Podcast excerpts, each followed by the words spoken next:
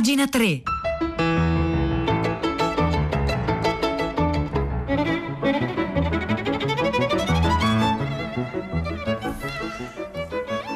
Buongiorno, buongiorno, un caro saluto da Edoardo Camurri e benvenuti anche questa mattina pagina 3, la nostra rassegna stampa delle pagine culturali dei quotidiani, delle riviste e del web. Oggi è il 9 novembre, sono scattati in questo istante le 9 e 2 minuti. Insomma, sono molto felice di essere tornato eh, a fare la nostra rassegna stampa, ma insomma, iniziamo come sempre immediatamente il nostro percorso attraverso le pagine culturali. Beh, iniziamo eh, in salita eh, questa mattina mettendo in questione eh, ciò che normalmente diamo per scontato, e cioè che siamo eh, liberi, eh, che ciascun individuo, sempre che esista l'individuo, goda del libero arbitrio, che quindi eh, dinanzi a delle scelte in maniera continua, quotidiana, eh, noi siamo per l'appunto liberi eh, di fare quel che riteniamo migliore.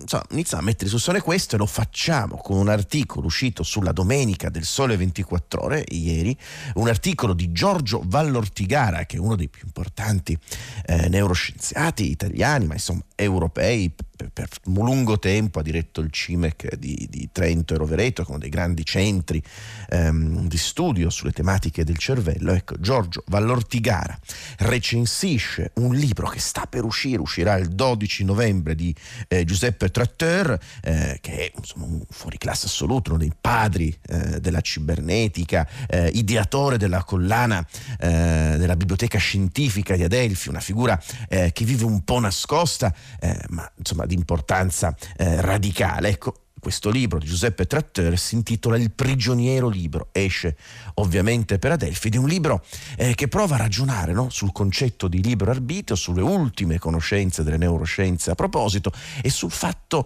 eh, molto complesso di come immaginare la transizione da un mondo in cui si dava per scontata l'esistenza del libero arbitrio, un mondo in cui scopriamo e dobbiamo fare i conti col fatto che il libero arbitrio forse non esiste, anzi non esiste del tutto. E allora, insomma, come, come, si sviluppano questi temi, che ve l'ho detto, ve l'ho annunciato, sono piuttosto in salita.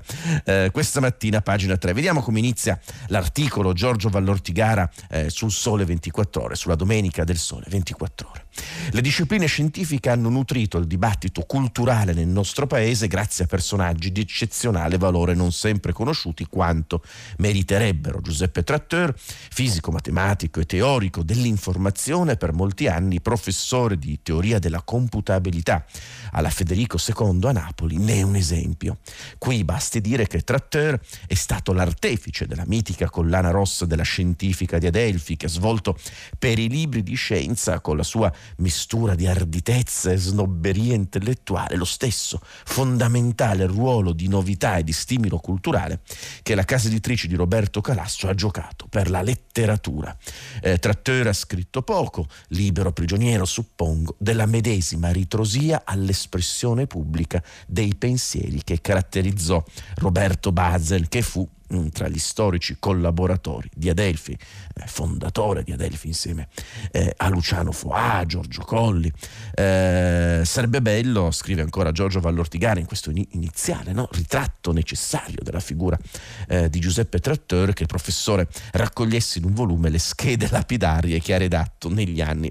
Era una pratica, poi eh, Roberto Bazlen scrisse pochissimo, eh, ma appunto poi Adelphi pubblicò le sue schede editoriali che sono le note senza testo, sono un capolavoro assoluto.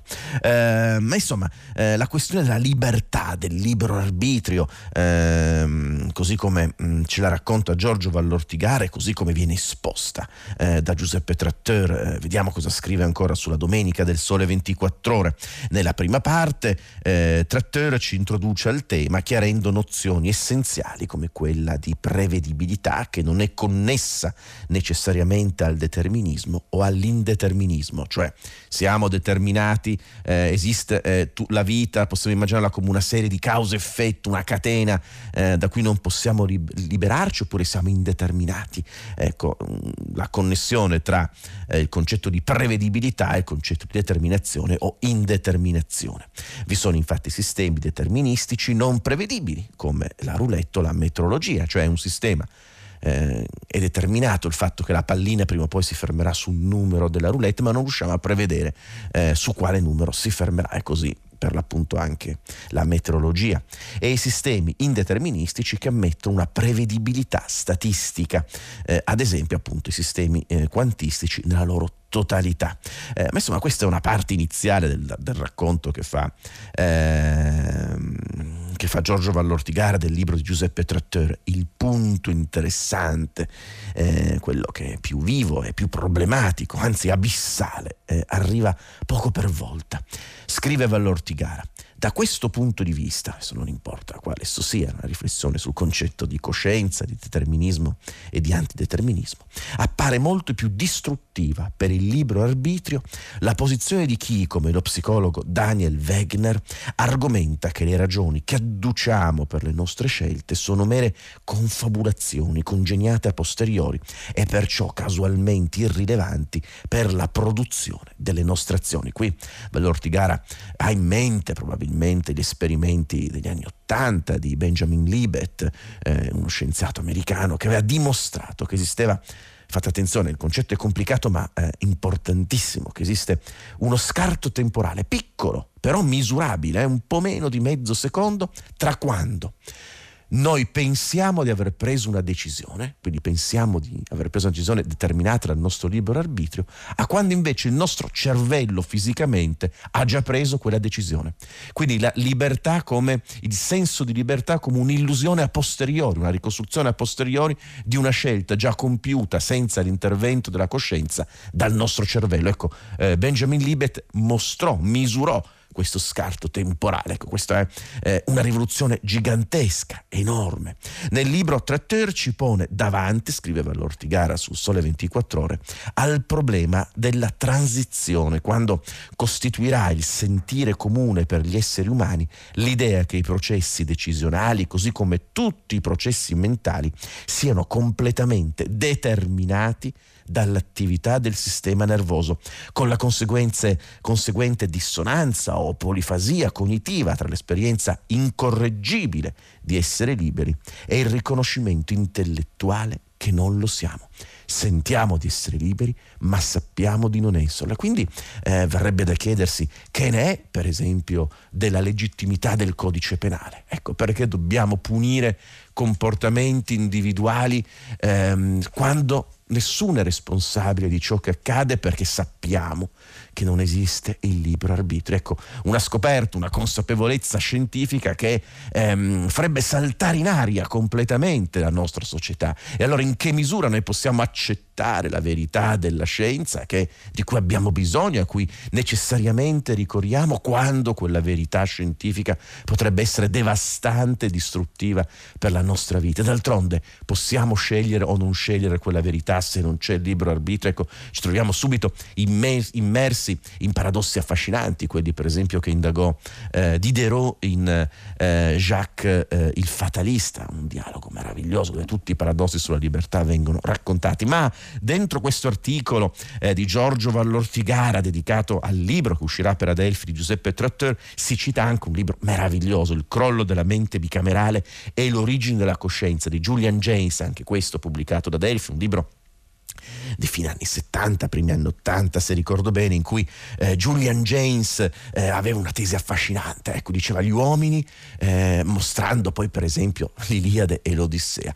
I, il mondo descritto dall'Iliade è un mondo in cui gli uomini non avevano ancora sviluppato la coscienza, in cui la loro coscienza era confusa con quella delle voci degli dei, mentre il mondo dell'Odissea è il mondo in cui nasce la coscienza, in cui gli uomini smettono di ascoltare la voce degli dei, ma ascoltano la propria coscienza. Tutto questo in seguito a quello che James chiama il crollo della mente bicamerale. Anche questo, appunto, le nostre scelte sono determinate da voci che ascoltiamo senza libero arbitrio, oppure siamo noi portatori eh, di un nuovo inizio, di una nuova possibilità per la libertà. Bene, insomma, partendo da questo articolo, tutto in salita, ma determinante, come avrete, eh, come avrete capito, la domanda che poniamo oggi noi, ai nostri ascoltatori è questa, al 335 5634 296.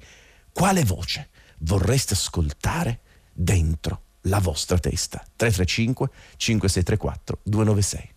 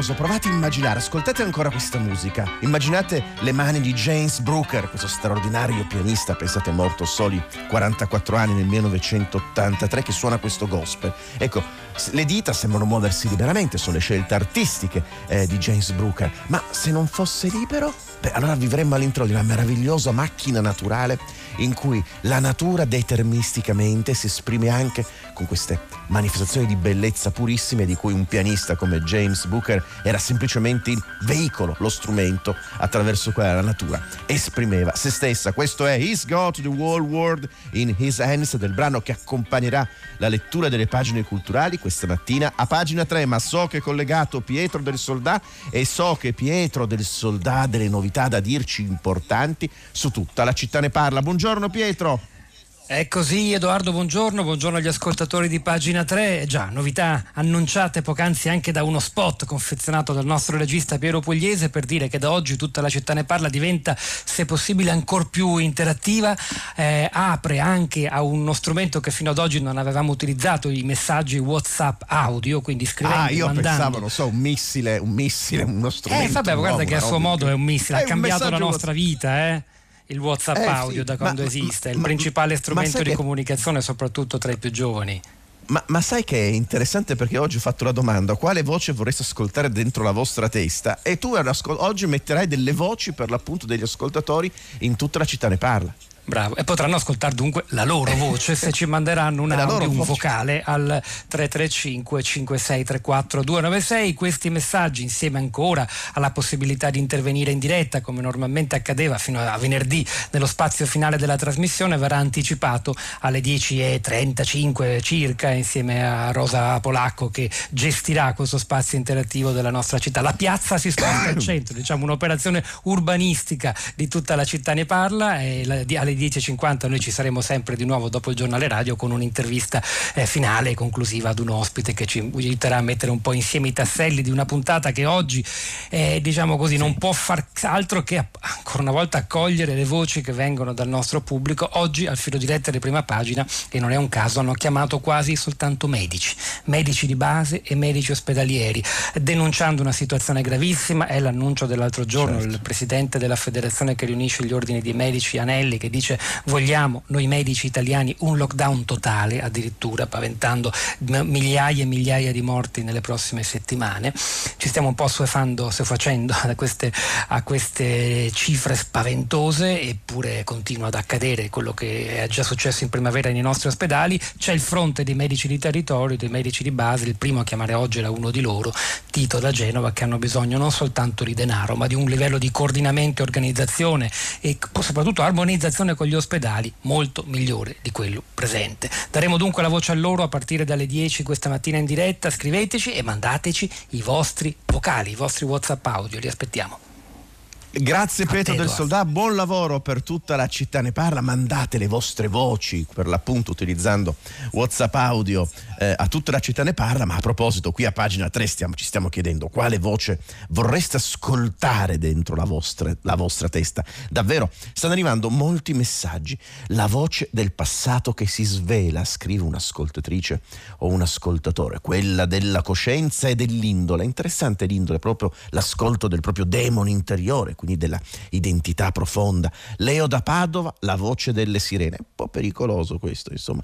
Eh, Susanna, la voce del pensiero, il mio. Eh, in effetti sì, eh, non è scontato che esista un pensiero personale, no? Eh, lo, abbiamo, lo abbiamo visto, praticamente siamo pensati da un pensiero eh, che ci utilizza come strumenti, come veicoli. Eh, Neva da Bologna, la voce della magia. Ecco, ci sta raccontando Marco, Marcel Duchamp, e non è male essere pervasi dalla voce di Marcel Duchamp o di Rainer Maria Rilke, come scrive anche Claudio da Pisa. Ma insomma, molte voci. Ecco, un uomo che ha ascoltato tante voci, anche lui morto, morto giovane purtroppo come James Brooker, l'autore e il pianista che stiamo ascoltando questa mattina eh, a pagina 3, un uomo che è morto giovane, che ha ascoltato molte voci, è stato un grande scrittore del Novecento come René Dumal, eh, l'autore del Monte Analogo, questo libro incompiuto, proprio scritto, poi lui morì e finisce con una virgola, tutto è sospeso, è un autore imprescindibile eh, del Novecento francese, ce ne parla eh, eh, Andrea Caffarella eh, sull'indiscreto.org eh, in un articolo intitolato L'esperimento tra la vita e la morte di René Dumal. Eh, Andrea Caffarella che ha anche curato delle poesie eh, di Dumal per le edizioni Tolon molto belle, introduce quindi questo testo praticamente inedito, pubblicato negli anni 60, ripubblicato poi da poco da una piccola casa editrice in cui René Dumal dà conto sul finire della vita di alcuni pericolosi esperimenti che faceva per provare ad ascoltare la sua eh, voce interiore, degli esperimenti farmacologici, un po' come Rimbaud che amava eh, schiacciarsi gli occhi da ragazzo per ottenere degli effetti visivi e quindi accedere a un altro stato di coscienza, fare esperienza eh, per l'appunto di un mondo che vive dall'altra parte. Un testo molto lungo, molto bello, quello di René Domale che Andrea Caffarella sull'indiscreto eh, riporta. Eh, ve, ve, lo segnalo, ovviamente questo articolo sarà linkato insieme a tutti gli articoli eh, di cui parliamo qui a pagina 3. Inizia così René, René Dumal.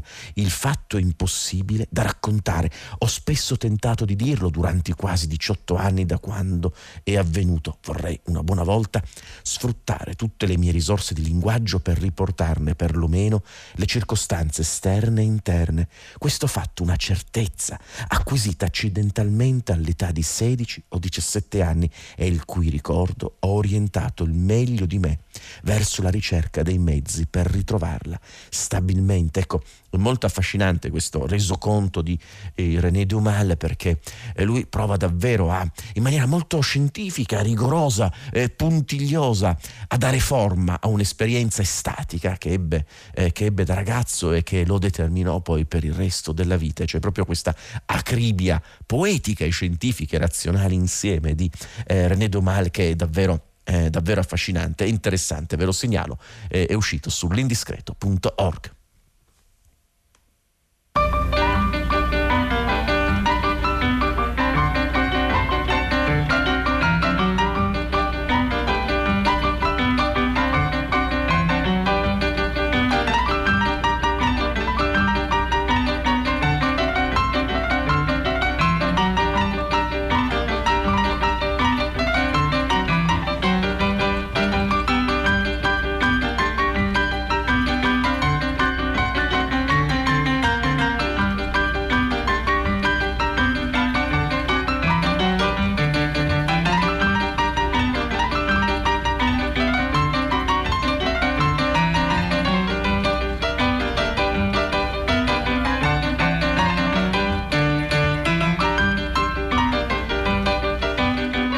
Got the Whole World in His Hands. Questo è il classico gospel suonato da James Booker, il brano che accompagna oggi la lettura delle pagine culturali di pagina 3. Interessante perché è un gospel musicale questo, quando invece siamo abituati a immaginare il gospel come un'espressione vocale, appunto, voci, quali voci vorreste ascoltare dentro la vostra testa. Molti messaggi eh, stanno arrivando.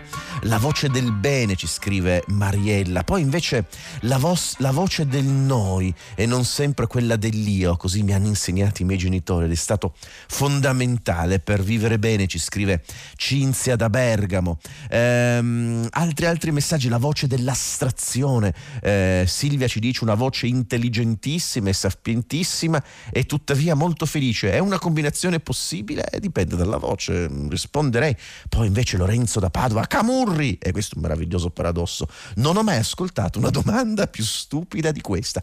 E a volte le voci che ci visitano possono anche essere indisponenti, no? Eppure, eppure ne siamo visitati. Ecco, essere visitati da qualcosa, avete visto, è un po' il filo rosso della puntata di questa mattina di pagina 3. Allora, a proposito di essere visitati, eh, vi segnalo sul sito di pangea.news eh, non un articolo, ma anche di un brano tratto da un grande scrittore, un grande poeta, un grande, insomma, de, de, de, veramente una figura imprescindibile eh, della cultura europea dell'Ottocento, Heinrich Heine, eh, l'autore di quel libro meraviglioso di Dei in esilio. Ecco, a proposito, un uomo che sapeva ascoltare la voce degli dei e che sapeva riconoscerli, nonostante la maledizione che il cristianesimo eh, compì contro gli dei. Bene, Heinrich Heine in questo eh, brano che Pangea.news riporta, beh, ci racconta di quando lui presente a Parigi eh, vide arrivare il colera. Eh, il racconto che fa Heine è davvero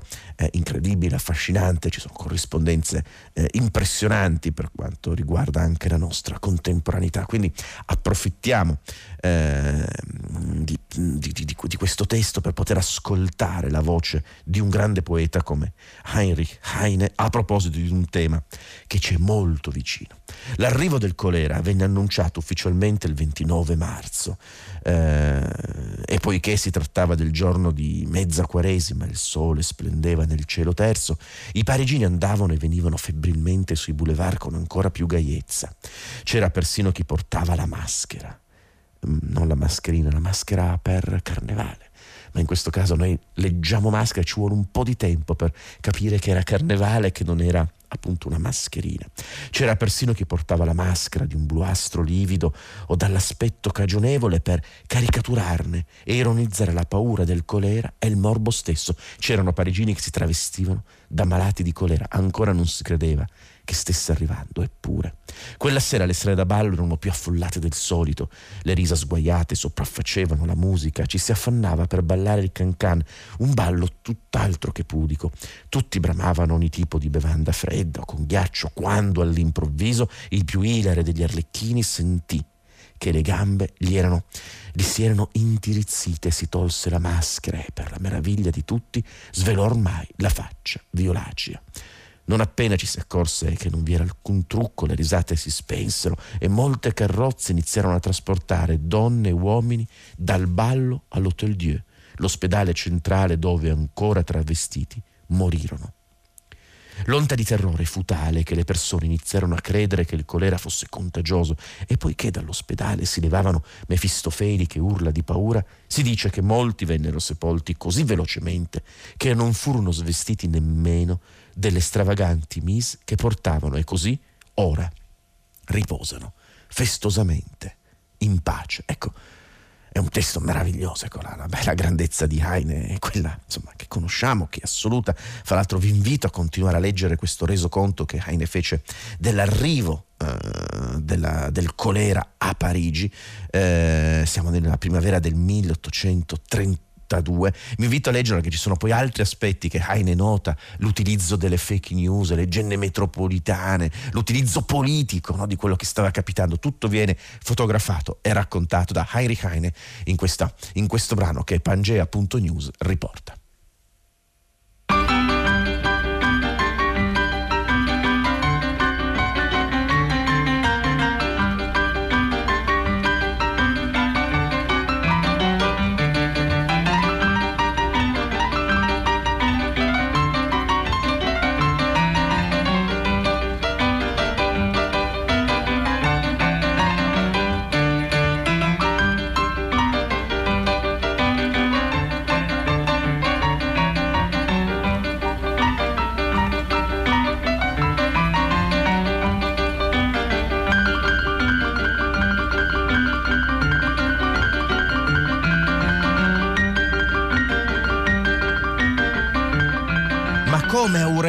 335 5634 296 Aurelio un nostro ascoltatore scrive questa musica è peggio del jazz scandinavo. No impossibile no questa musica fra l'altro è meravigliosa eh. il pianoforte di James Booker lo ricordiamo ma insomma eh, il jazz scandinavo non, è, non, si può neanche dire che sia qualcosa possa essere meglio o peggio perché il jazz scandinavo è una specie di unità di misura eh, come prendersela col metro perché uno se la prende col metro no? il metro non è di per sé innocente il jazz scandinavo è colpevole colpevole, ma è talmente colpevole che diventa innocente, diventando una specie di unità di misura dell'obbrobio musicale possibile. Forse Ecco, ci sono anche gli applausi, e beh, questo è meraviglioso. Sembra appunto che il pubblico che ascoltava James Booker applaudiva la mia insomma, vabbè, insomma, lasciamo perdere il jazz scandinavo. Molti messaggi stanno arrivando al 335 5634 296. Quale voce vorreste ascoltare dentro la vostra testa? Maddalena ci scrive: Mi piacerebbe ascoltare la voce di Dante Alighieri. Accidenti.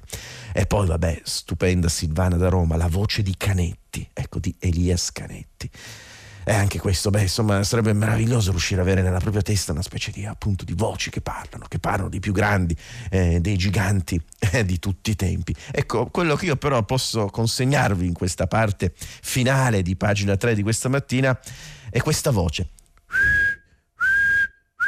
sono un cane come imitatore, ma sarebbe il fischio di un treno. Ecco, là, là, finiamo la puntata ascoltando il fischio del treno perché troviamo sulla lettura del Corriere della Sera, eh, si trova ancora in edico, un articolo molto bello di Franco Farinelli, che più importante geografo italiano eh, che abbiamo, insomma spesso mh, mm, fra l'altro lo si ascolta eh, qui a Radio Treco, Franco Farinelli ci parla del treno. E di che cosa il treno ha rappresentato non solo per la vita ma per la geografia e soprattutto per il pensiero, come la, la nascita eh, dei treni abbia rivoluzionato, abbia cambiato completamente il nostro modo di immaginare e di pensare il mondo, l'abbia per certi versi determinato, senza saperlo il treno fa il filosofo, questo è il titolo dell'articolo dato eh, al titolo appunto dell'articolo di Franco Farinelli mh, mm, che leggiamo sulla lettura del Corriere della Sera. Ci sono molti aspetti di questo, mh, mm, di questo articolo eh, che varrebbe la pena affrontare. Eh, all'interno della progressiva moderna trasformazione della superficie terrestre, scrive Franco Farinelli sulla lettura, in un'unica gigantesca mappa, il programma dell'intera modernità, il secolo del cammino di ferro appunto del treno, è quello centrale. Se l'avvento dei percorsi stradali rettilinei nel Settecento esito dell'epoca barocca, conclude la fase originaria della formazione statale moderna, lo sviluppo della ferrovia coincide con la sua maturità e quello delle autostrade con l'avvio novecentesco del suo declino. All'inizio dell'Ottocento la meccanizzazione del traffico dovuta all'impiego della forza del vapore capovolge il rapporto tra regno naturale e mezzo di locomozione. Ecco, il treno come capovolgimento totale, come capacità anche di immaginare il mondo come un reticolo di comunicazione. Ecco, forse il primo grande web che sta determinando, ha determinato la forma del nostro mondo, è nato per appunto eh, con il treno e con le ferrovie. Eh, detto questo, insomma, sono le 9.29, io devo salutarvi, eh, vi ringrazio per, davvero per i tanti messaggi che sono arrivati questa mattina, come sempre al 335 eh, 5634 296 e insieme a Daniele Di Noia alla consola, Marzia Coronati in redazione, eh, a Maria Chiara Berane che oggi è la regia, ma sempre alla cura del programma. Vi ringraziamo e vi do appuntamento con me, con Edoardo Camurri, domani mattina alle 9 come sempre. Grazie.